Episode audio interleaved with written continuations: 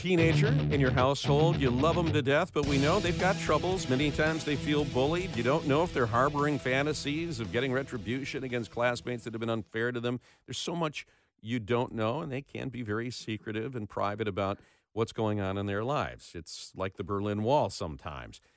What does yesterday's conviction of Jennifer Crumbley do for parents if you are a parent of a teen like that? What warning signs do you need to be concerned about?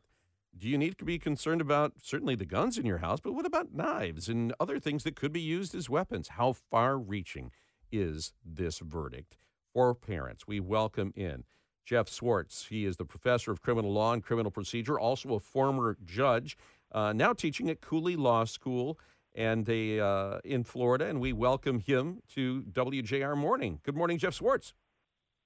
Good morning. How are you today? We're good, Judge. Good to have you with us. Uh, just give us your first take about what should be the biggest takeaway for parents waking up with a teenager in their household this morning.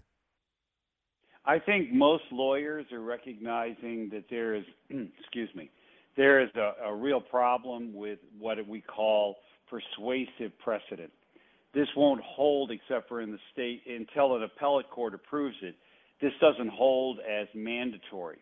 But other jurisdictions which want to pursue actions against parents to make sure they secure guns or make them responsible for their children's acts will follow up on this and you say they did it in Michigan, we should be doing it here, and they'll try their cases the same way under the same kind of statute. Do you believe this case had a unique set of circumstances, though, that, you know, she was at the school the day of the shooting, the gun wasn't um, secured, things like that, that this was a special case? I don't think this is all that special. I understand that they were at the school that day. I listen to the testimony and I start to wonder whether, in fact, they were as responsible for what happened as the school administrators were if they were that concerned, and remember, he took the stand and said at the time he didn't think he was dangerous. If in fact he was that dangerous, one has to wonder why he was put back in a classroom, why he wasn't put into basically a detention hall kind of situation until school was out, the students were gone, and then send him home. Or why didn't they search his backpack? None of that was done by the school people. To me, that's what we call inter, intermediate causation. That is, it intervened between what the parents failed to do and the actual shooting. I think this was very selective in the way that the prosecutor did it by going after the parents and blaming them for basically not hiding the gun well enough or not securing the gun, which they actually had no legal duty to perform. Judge, um, coming up will be James Crumbley, the father of the shooter. His trial is next month, and I know a lot of people watching the trial of Jennifer Crumbley and hearing the verdict could be possibly some future jurors for him. And I know the judge will tell them that they can't consider what happened in Jennifer Crumbley's case, but that's easier said than done. How would that affect him getting uh, a jury that uh, can be fair? Well, knowing Judge Matthews, as as I really don't know her that well, except for watching her in this case, she's going to do everything she can to find jurors for James Crumbley. Part of that will include the idea you ask the question, well, if you have a preconceived notion of the guilt of this man and or you have knowledge of this case, can you set all of that aside and judge the case solely on the evidence that you hear in this courtroom? That's the key question. And if they answer yes, then they're still qualified to be a juror.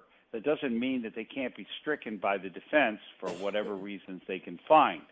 But the truth of the matter is, it's going to be hard to find a jury in Oakland County or anywhere in the Detroit area for that matter. So could they if in fact So could they have a change of venue? Could they ask for a change of venue?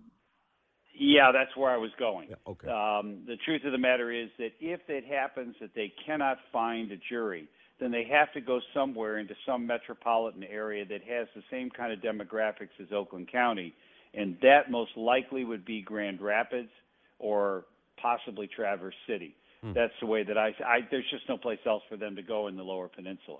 You said a moment ago, and it, it, really hit me. You said securing the gun, they had no legal duty to do that. Really? Because the jury, at least the jury forewoman, seems to be suggesting otherwise, saying that the last adult that was in possession of that gun, that they determined that they did bear a responsibility to secure it better.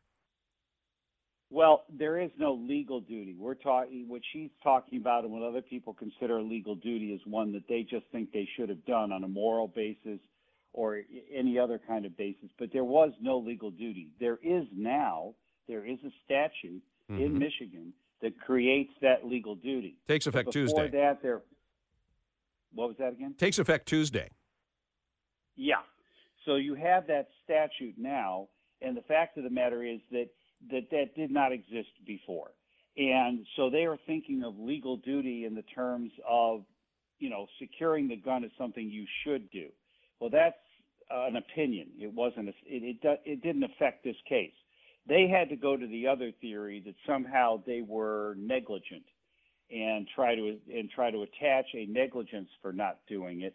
And that's the dangerous precedent that's being set here. Mm-hmm. Not establishing a legal obligation but saying it's negligence if you don't take that step. Okay. And you even brought out earlier do you secure your knives? Do you secure your baseball bats?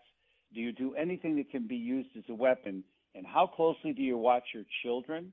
And at the first sign of something, do you run off to a psychologist trying to find out is my kid descending into becoming a mass murderer?